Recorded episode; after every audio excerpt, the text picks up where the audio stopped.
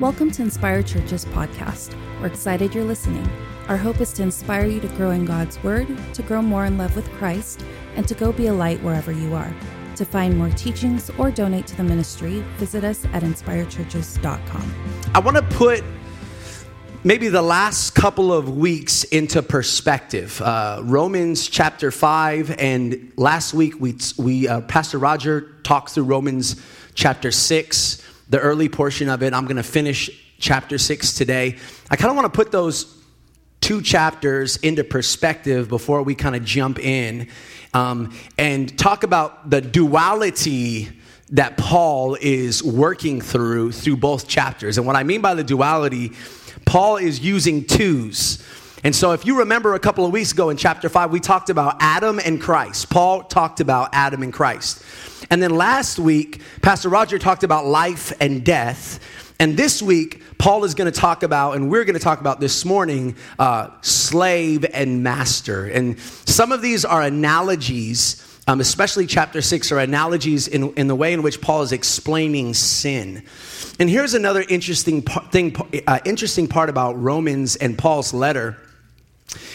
in the first five chapters, Paul is kind of going through the nuts and bolts of the gospel, kind of breaking down gospel theology.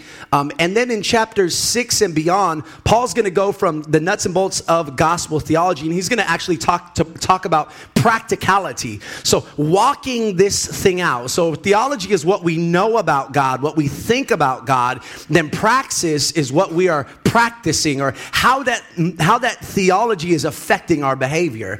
And what you think will affect how you act. And so the next several weeks, we're going to be talking about how the gospel now is applied to our lives on a regular, practical, daily life basis. Amen? So, just by way of kind of overview and review, in chapter 5, if you remember, Paul explains that all of us, every one of us in this room, in fact, all of humanity, we were born into sin. We were naturally born into sin. And if you remember, Paul, Paul explained in Adam, we were all made sinners. But Paul tells us, by faith, we can be born again. Amen? And so all of humanity is born naturally into sin because in Adam we all sin. But Paul says there's good news. By faith, we could be born again, we could be made new. By faith, we could be born again so that, in the same way that Adam made us all sinners, now Jesus Christ can make us righteous. Amen?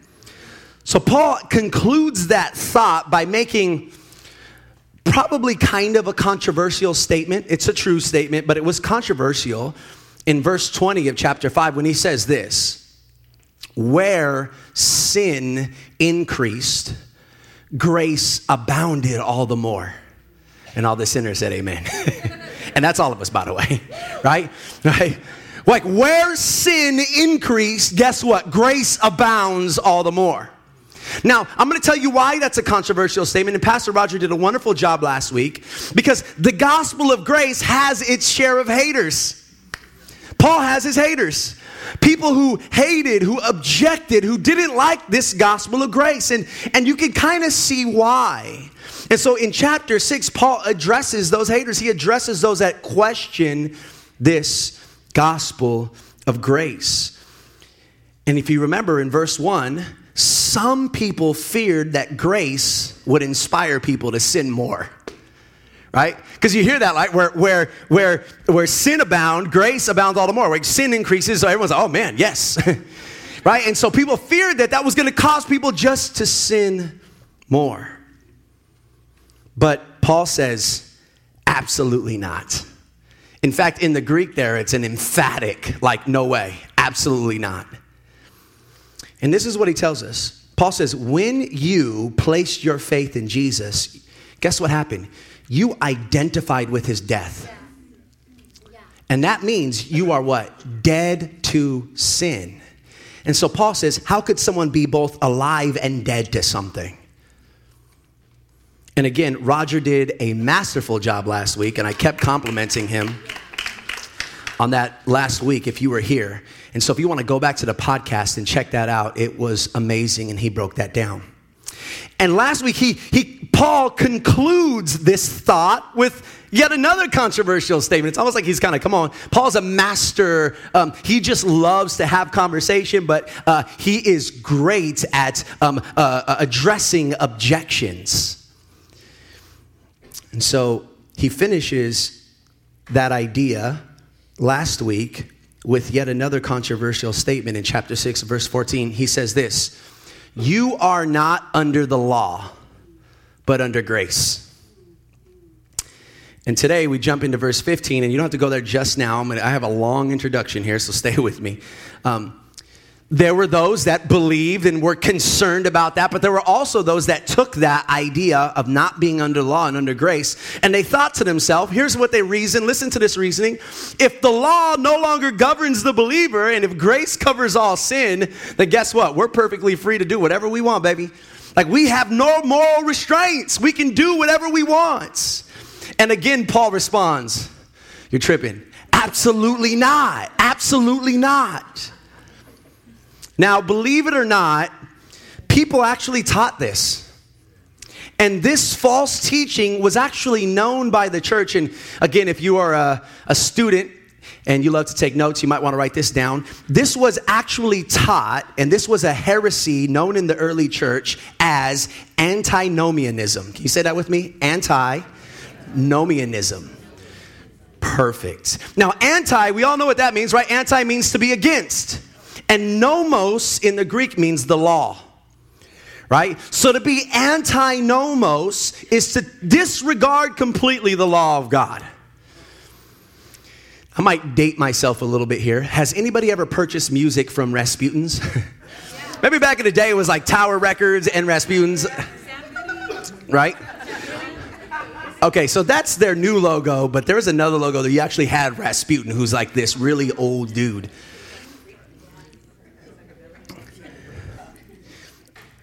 So let me tell you where that name came from, okay? Where did Rasputin come from?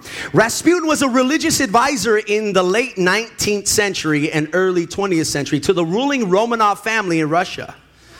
Now, listen, he was a religious advisor to them, and he believed that the more we sin, the more we give God an opportunity to display his grace. He literally taught that if you are an ordinary sinner, you're just not doing it right. He taught this. He taught if you are an ordinary sinner, you are not giving God a chance to show his glory, so you need to become an extraordinary sinner. Now, some of you are laughing, but inside you're like, oh, okay, yes. Now, for the most part, I hope most of us in this room are probably thinking to ourselves, man, that what an absurd idea. Like nobody thinks like that anymore. But the thing about ancient heresies, and I want you to remember this, Ancient heresies love to repackage and recycle themselves and then recirculate in the church over and over again. That's why theology and the doctrine and these men that we'll be celebrating in the next couple of months are so important because they took the scriptures and they were able to break down doctrine for our living so that we would not go astray. heresies, I want you to remember this, they love to repackage themselves and recycle themselves, not just outside we're talking about in the church. In the church. Are you with me? And if we're not watchful, we can actually become more antinomian than we think.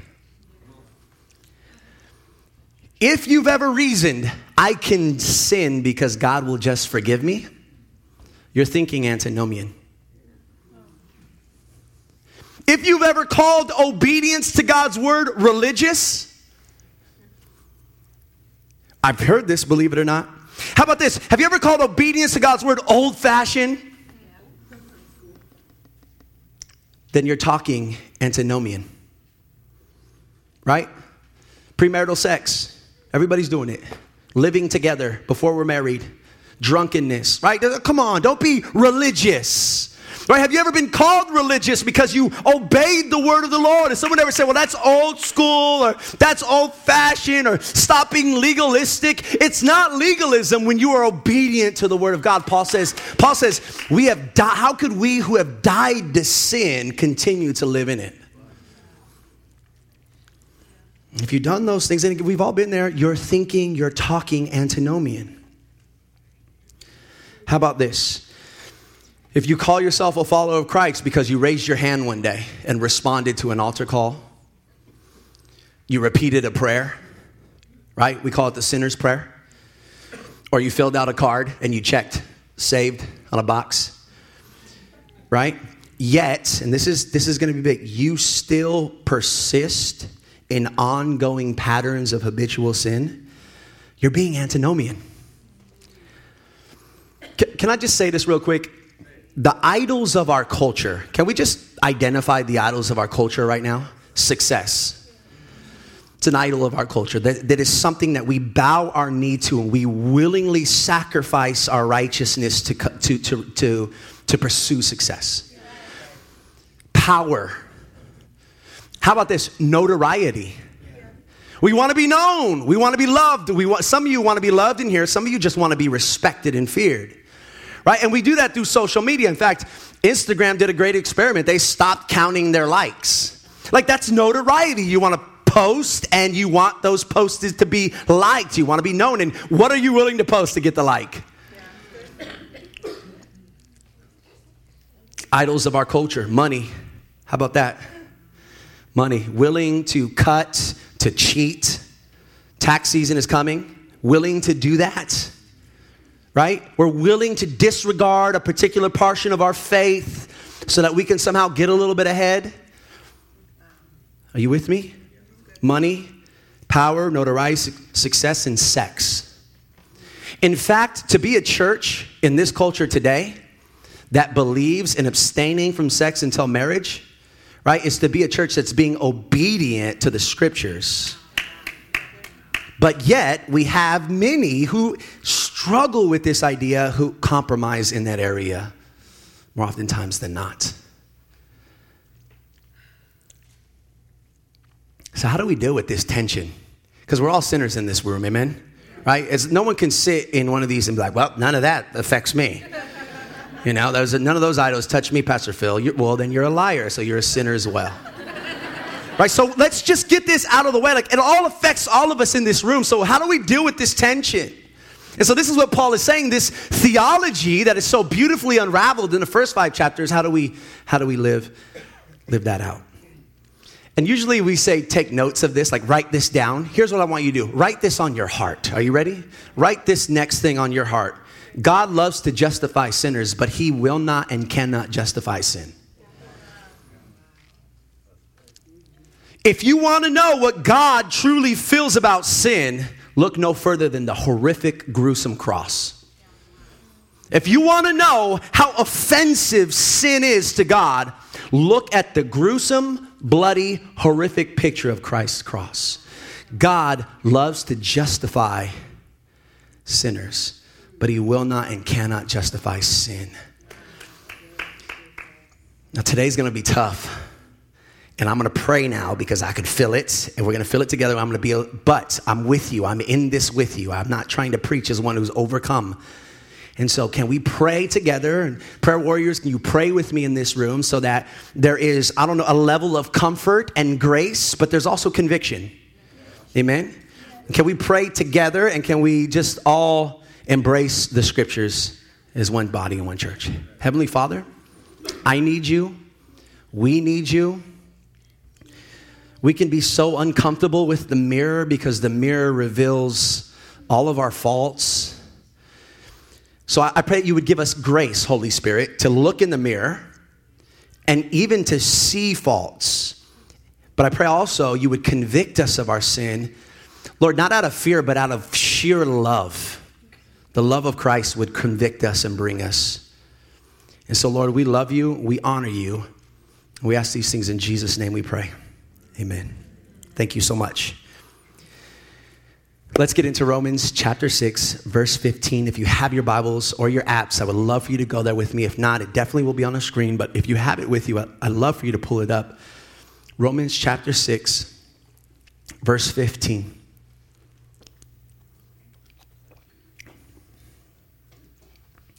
Amen. Are you ready? All right, smile. Amen. Here we go.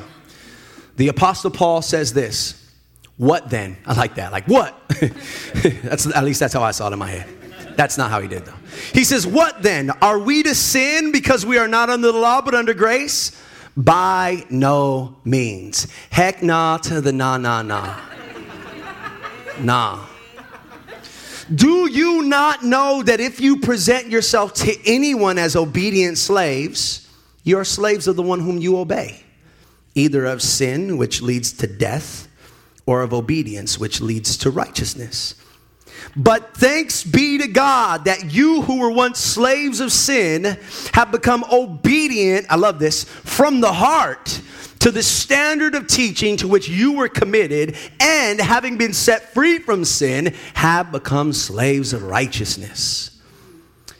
I am speaking in human terms because of your natural limitations. In other words, Paul says, you know, I'm giving you an ana- a spiritual analogy using a, a human reality here of slave and master.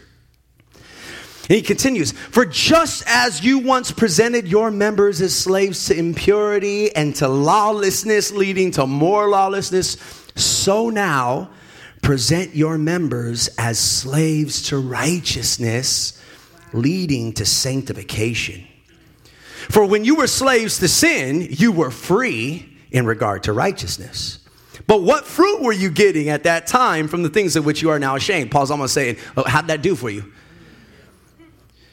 For the end of those things is death. But now that you have been set free from sin and have become slaves to God, the fruit you get leads to sanctification. And its end, come on, eternal life. And then here's that famous line that we all know For the wages of sin is death, but the free gift of God is eternal life. I don't feel like I have to preach. I feel like that word right there is heavy.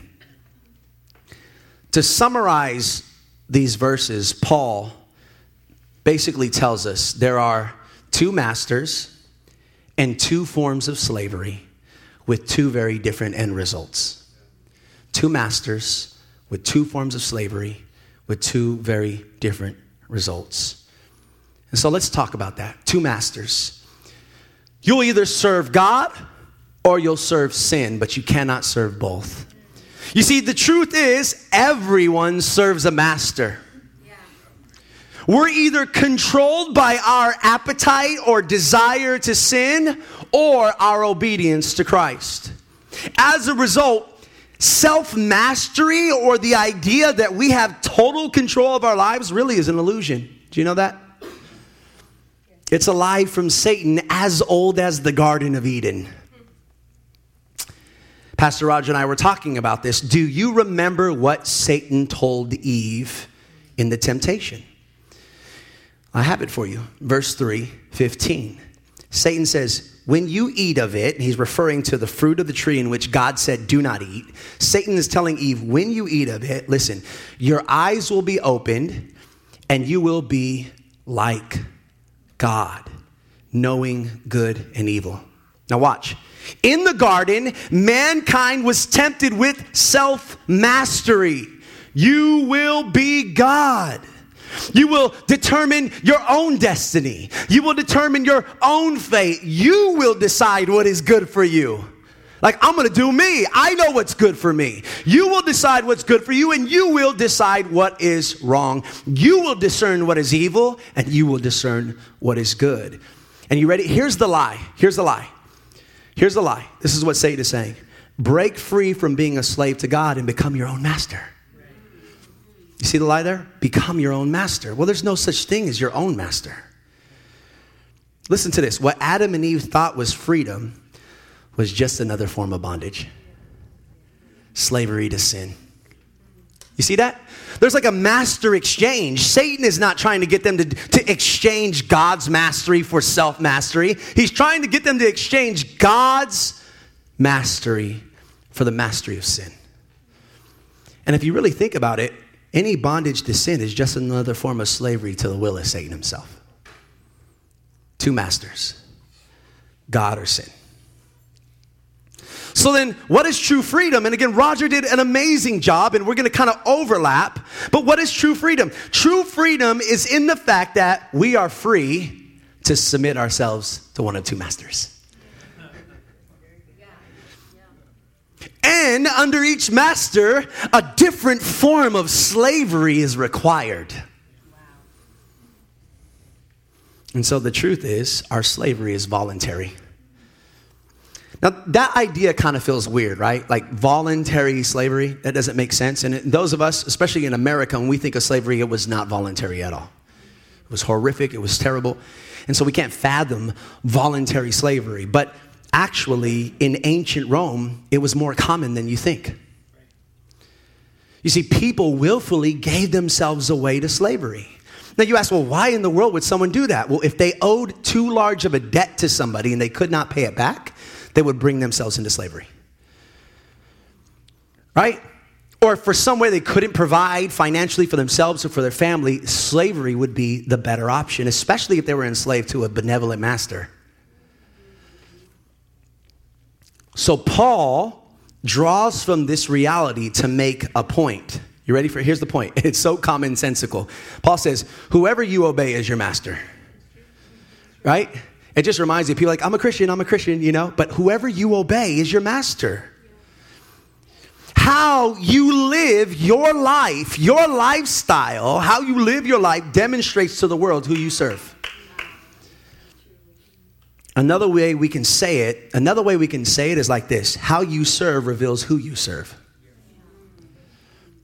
So the question becomes this morning for all of us and for me, okay? As I was reading through this text this week, it was a hard preparation for me this week. I just want to be honest. I was asking myself these things. The Lord was, you can ask my wife, I was up very late, last minute, trying to get this finished because it was just heavy. So the question becomes are you ready? How are you serving? Or another way we could say this what are you submitting yourself to regularly? Now, Again, we're going to overlap a little bit, but there are two Greek words from chapter 16 that I think will help us answer these questions. Two Greek words epimeno. Can you say that? Epimeno? Good job. And tupos. Can you say tupos? Epimeno and tupos. Well, let me put it like this. Number one, are you epimeno to sin? Or number two, are you tupos to the scriptures? And so let's break that down. And this is going to be kind of a form of self evaluation, okay? So we're going to take some time to do some self evaluation together, some self discovery. And I want you to know this is a good thing because this is the way the Lord reveals things in your life that you need to just depend on Him more, repent of, and believe the gospel. So here's the first question Are you epimeno to sin? You're like, well, I, I don't know. what does that mean? At least that's what I would think. Well, way, way back in verse 2 of chapter 6, Paul asks the question Are we to epimeno, to sin? Are we to continue? Would be the English translation into sin. Now, epimeno refers to, are you ready? This is so important a willful persistence or a permanent residence in something. You live there, it's your permanent place of residence right? It's a commitment to an ongoing impurity that disregards God's law in your own personal life. Paul would say if you live in a habitual pattern of sin, patterns of sin, with little to no change, then you have yet to truly trust in Jesus. He would say that the reality is, is if you find yourself over and over again residing in, living in, desiring sin, then he says, I don't question this, I question who your master is. And here's a, here's a key. A lot of us, we go to church, we leave church, we're very religious in our thought process, and we think that in order to change, we need to change our behavior. I need to just stop doing this. Like, I need to white knuckle it. Right? I, I, I've shared this with you. I used to battle with pornography. I remember you have all the covenant eyes. Anybody ever have covenant eyes? You download this app with your friends, right? This is going to be kind of, kind of weird, right? But if you look at something off, your friend gets the email. And it's like, you know, hey, so and so's been looking at, you know, this, right? And so it's shame, right? like, you don't want to look at something, and, right? But after a while, you know how to disable it, right? You know how to get around it. The reality is, those are great tools, but they only change behavior, they don't change heart. And so, if you want to change behavior, you don't change behavior. You look at who you're serving, you change masters. Are you with me on this? Okay. Seatbelts. Eh, probably the whole time. You're like, yeah, that thing's been on the whole time. There are too many people who want Jesus as Savior, but don't want Him as Lord. And the truth is, if He's not Lord, then He won't save. If He's not Lord, He won't save. Can, and can I just make a quick observation here? Um, just so you know, sin is cruel. It's not a very good master. Sin is a tyrannical, cruel master. That, you know, and the thing about sin is it makes us think we're in control, doesn't it? When in reality, it's only controlling us. There's a story about a man who lived in New York who was found dead in his apartment. When the police entered in, next to his body was a 500 pound tiger that had mauled him to death. And here's the crazy part as they investigated, nobody knew he had it.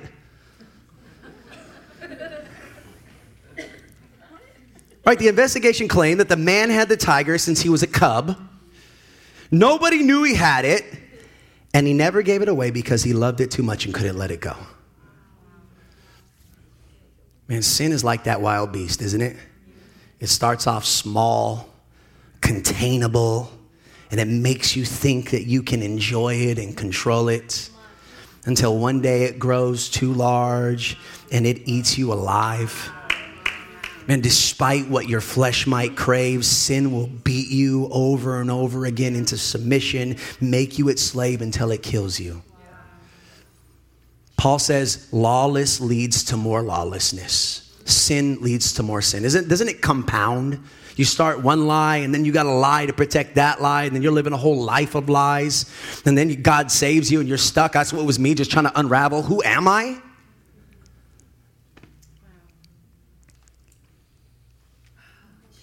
Lawlessness leads to more lawlessness. Are you epimeno? Are you living, residing in, continuing in sin?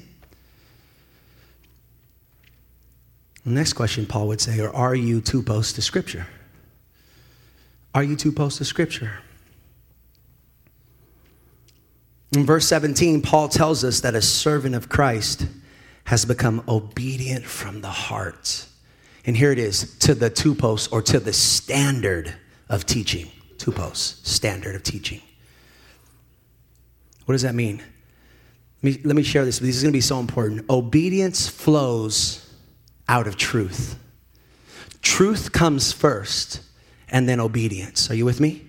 Obedience flows out of truth if it's going to be from the heart.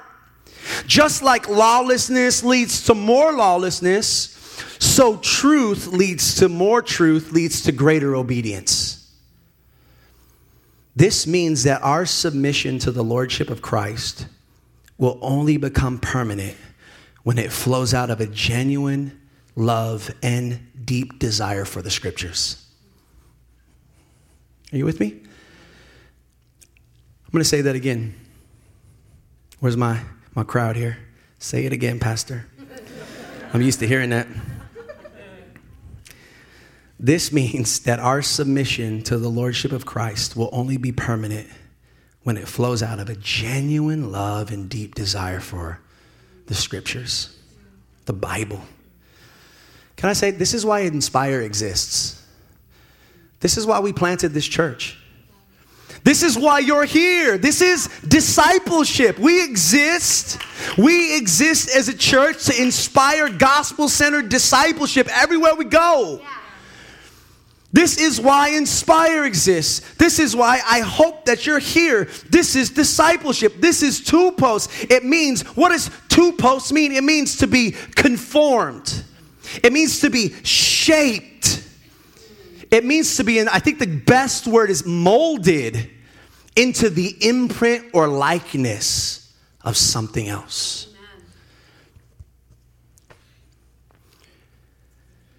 This is so critical. You ready? holy habits. holy habits. Or you can also call these spiritual disciplines. You know, they don't save us, but they are tools of grace working to tupo us into the image of Christ. Conform us, mold us, build us, and shape us into the image of Christ.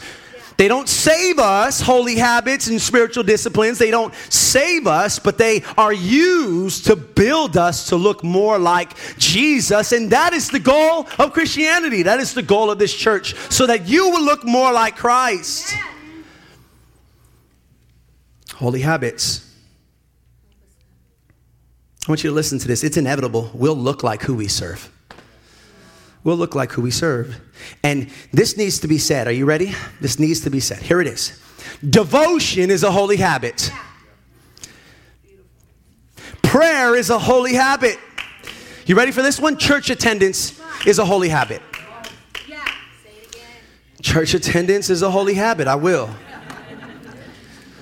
So, like, well, that's legalistic. You're just trying to get people to show up. No, no, no, no. Coming together regularly as a body to lift up the name of Jesus, participate in the sacraments, listen to the word, to love one another, challenge one another, rebuke one another together as a body regularly for the purpose of edification is a needed holy habit. And if it's not a holy habit, you're in danger. You are more than in danger. Small group participation is a holy habit. Why? Why is that a holy habit? Because when we gather in small groups, we gather together around the Word of God for the purpose of tupos. I don't know who you want to look like, but I want to look like Jesus. And if that's the case, then I want to place myself in spaces that are going to mold me into that image. Let it cut a little bit, y'all. Just let it let it cut. It hurts good, I promise. I promise. These habits, cultivated under the power of the Holy Spirit, motivated by desire, break us free from sin. Can I say that again? These habits, submitted under the power of the Holy Spirit, cultivated by a desire from the heart, breaks the tyranny of sin. Amen? And listen, and when we do fail, because y'all fail, I'm gonna fail. I'm gonna fail you. And when we do fail, and when we do fail, and when we do sin because we sin, because we are in this flesh, and we do not permanently reside there, though. Are you with me? When we do fail, because we will all fail, and when we do sin because we are in this ugly flesh, we will not what? Permanently epimeno we will not reside in it, live in it, desire it. Roger said an amazing thing last week. Three things you know that the Spirit of God is working inside of you. Your affections towards sin have changed. You used to love it and desire it, now you don't want nothing to do with it. How about this? Not just your affections, but your awareness, right? You just used to not know. I didn't know that was a sin. I used to just do whatever. But then you started to become more aware of not just what sin is, but what your sin is doing to you, your children, your spouse. You became aware. And then the last A was your ability changed because when you were alive to sin, you had no power over it. But all of a sudden, the Holy Spirit moving in you, tupos, conforming you loving the Lord, loving Jesus, all of a sudden you've been empowered to say no because how could somebody who's dead to something be alive to it? Are you with me?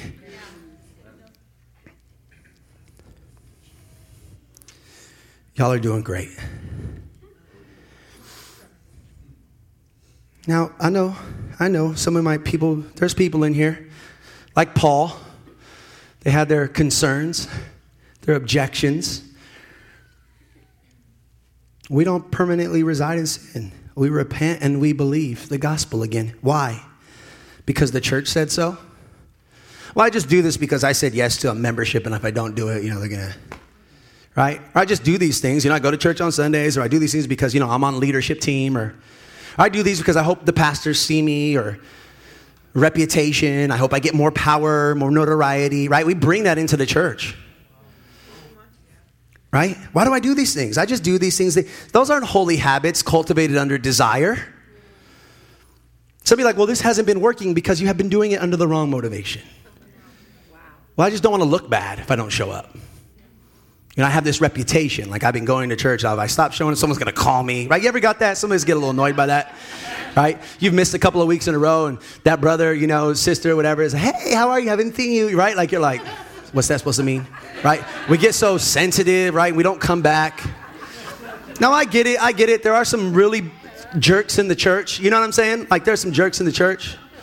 Just like, hey man, have a little sensitivity, understand. Like somebody was sick for a couple of weeks. Did you call? I mean, you know what I mean? But the truth is, let's be honest, some of you are really sensitive, and the truth is you need somebody to check in on you because, yes, that's why we need the body of Christ. It happens. That's why like, so funny because I have this thing when I see people on Saturdays, right? And you guys know, some of you I hung out with you. We, I see you on Saturdays. We high five. Everyone's getting ready to leave. I will never say see you tomorrow as a pastor. I just don't. Because I just don't want the conviction on you. Like, you know, some people are like, all right, to get ready to go. I will talk to you later. You know what I mean? Like, because if I were like, hey, see you tomorrow, it means there's church, and then that's the pastor, and then what do you got to do? You know what I mean? So I just don't do it. I just don't do it. I'm not going to be a jerk. Right. And if somebody does, they're not jerk. I'm just, I, this is all an analogy. I'm just saying. Our human limitations, as Paul would say.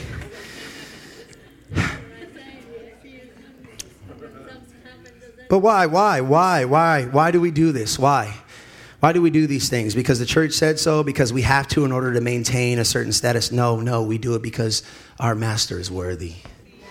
Jesus is worthy and he's beautiful and he's glorious. And if there's a way that I can even just a little bit look more like him, if there's a way that I can get closer to him, is there if there's a way that I can feel him, if there's a way that I can hear him talk to me, he is beautiful, glorious, and good and righteous. And let me just say this if I'm gonna serve any master, I'm gonna serve the one who would give himself for me. That's a master I can trust. That's a master I can love. That's a master that I can put my life into. If I'm going to serve any master, I'm not going to serve the master that would show me one face and kill me with the other. I'm going to serve a master who died for me first. He loved us first. he doesn't ask you to do anything for him that he hasn't already done for you.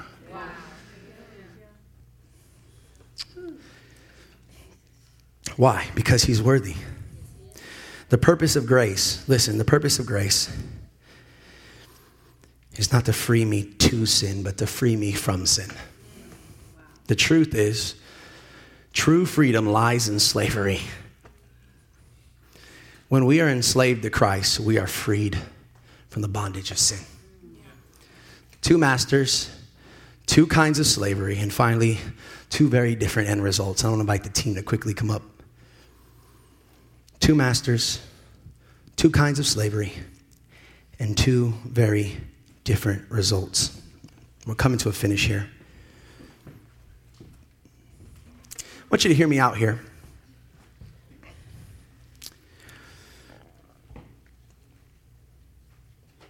These are, these are so important. I want you to just try to grasp this with your mind.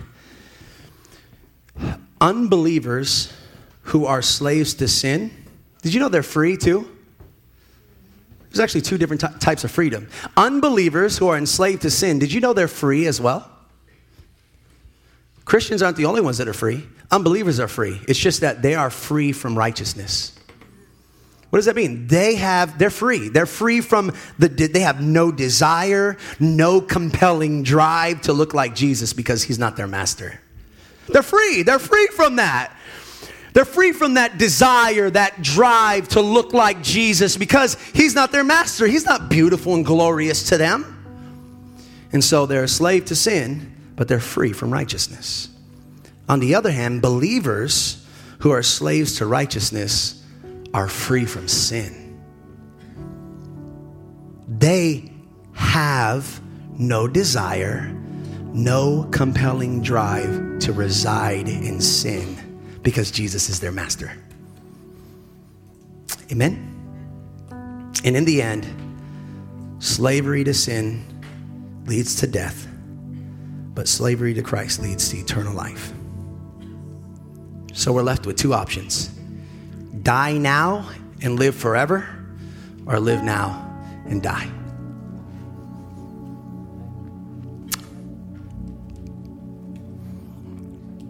I'm going to finish. Then we're going to just kind of sing a worship song and then we'll pray. I'm going to finish with this. George Matheson, he was the beloved blind preacher of Scotland. That's what they called him. He actually wrote a hymn. And the hymn was called, ready for this? Make me a captive, Lord. Then an American composer got a hold of that hymn. His name was George Hustard, and he wrote the music for that hymn. And you know what he called the music? Paradoxy. Why did he call it paradoxy? Because the paradox expressed in the hymn. What's the paradox? Make me a captive, Lord. Captivity and freedom, how can they be the same? It's a paradox. Now, I want to read to you an excerpt from that hymn, and then I want us to worship. And then I'm going to come up and we're going to pray and we'll be dismissed. But please listen to this, a few lines of this hymn. Make me a captive, Lord, and then shall I be free.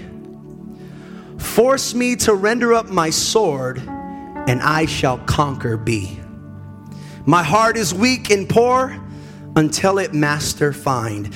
It cannot rely, move till thou has wrought its chain. Enslave it with thy matchless love and deathless it shall reign. My power is faint and low till I have learned to serve. It cannot drive the world until itself be driven.